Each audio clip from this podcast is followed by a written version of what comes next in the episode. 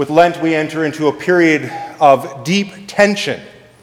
You may have noticed the tension in the readings for today from the Epistle of James, from Psalm 103, and from our Gospel reading.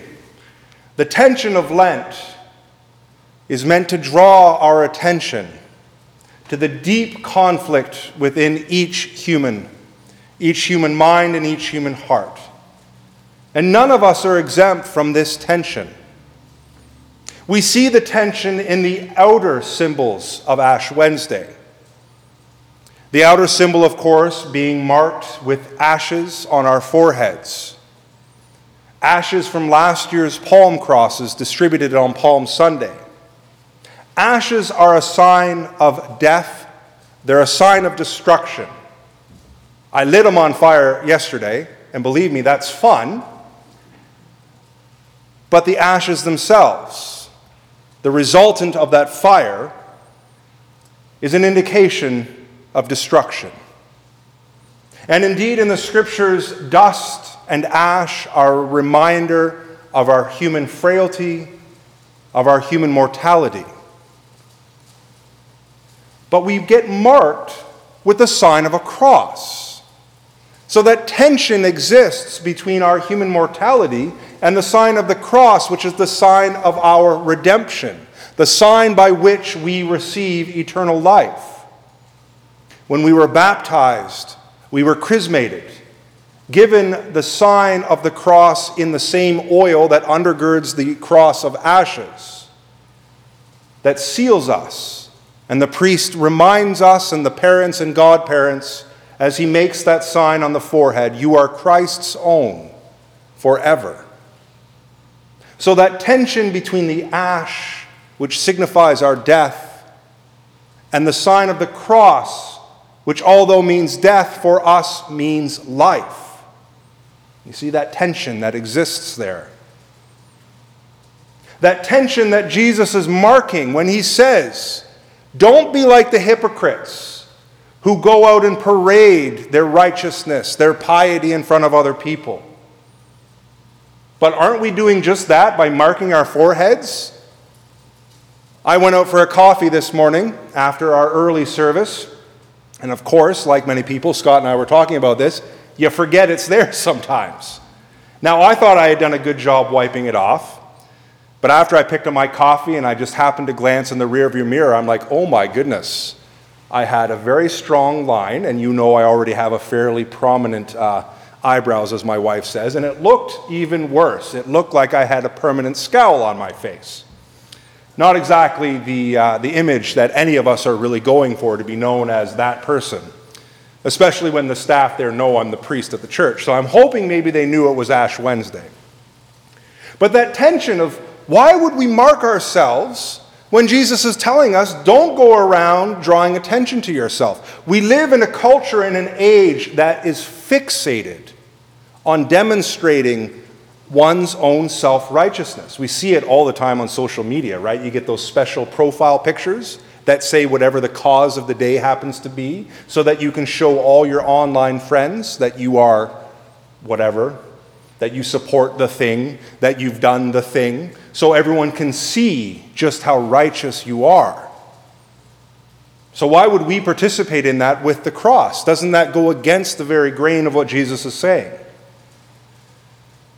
Well, no, not when we think about it, because we wear the cross on our foreheads, yes, to be reminded of our own fragility, of our own sinfulness, of our own mortality.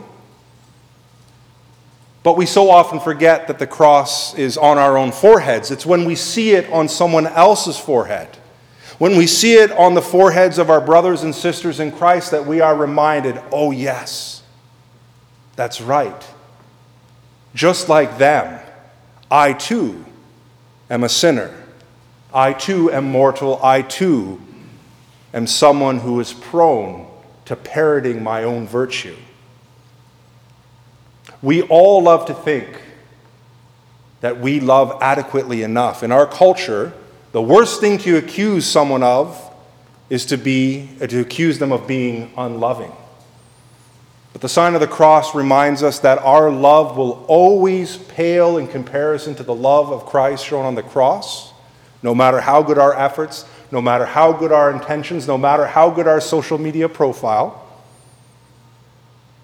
But in looking another person, we see that we are all stuck in the same situation, that as humanity, even the most virtuous among us is still a sinner in need of redemption. So we put the cross on to remind ourselves, yes, individually, but to remind ourselves corporately that we're all broken, we're all sinful, we all need someone to save us from ourselves. That tension of Lent is not just those outer tensions, but it's also an inner tension. This coming Sunday, the first Sunday of Lent, we will hear that story of Jesus' time in the wilderness where he is tempted. He spends 40 days, and that's where we get our 40 day Lenten fast from. 40 days, Jesus does spiritual battle with the devil. We all know the story, we all know the outcome. Jesus is tempted, but he doesn't succumb. If only, if only, if only we were able to do that. Because we all know our own limitations, we all know the temptations that we so easily fall into.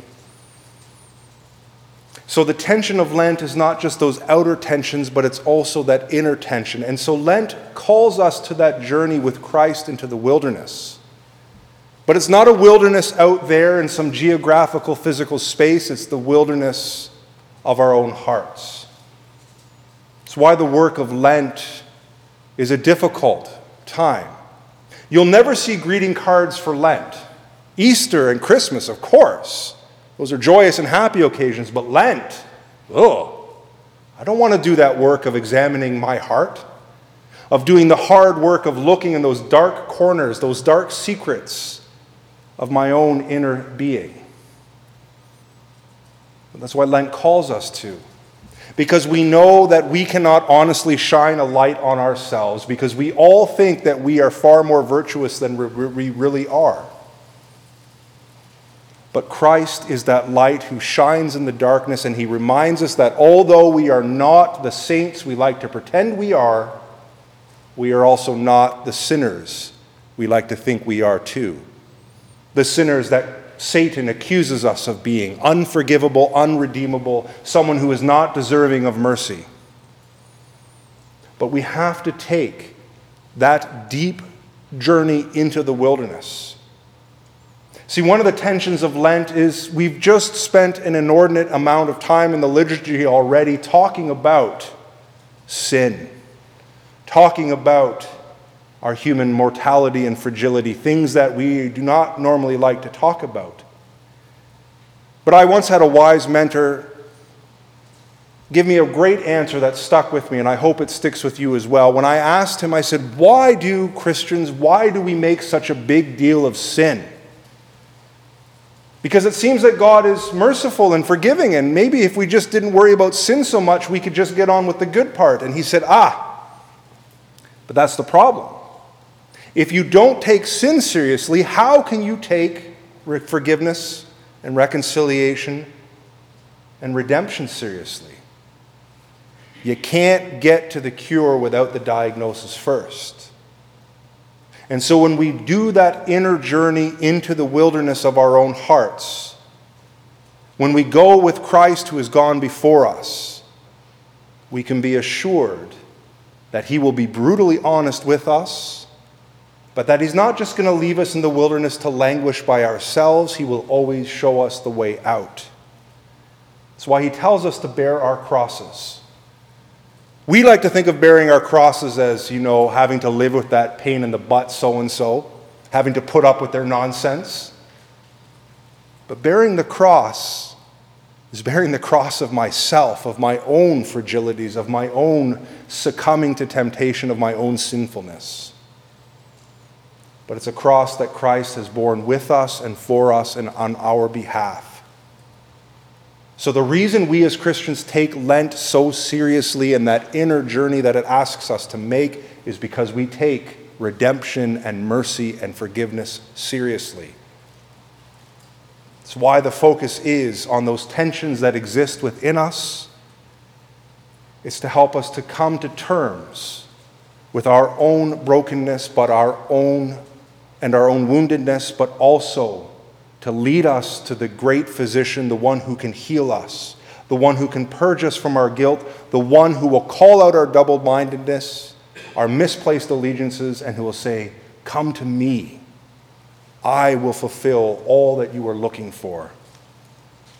So, my friends, let us confess our sins boldly, knowing, again, that we are not the sinners, or we are not the saints we like to pretend we are, but we are also not as bad as sinners as we like to think we are either. Thanks be to God.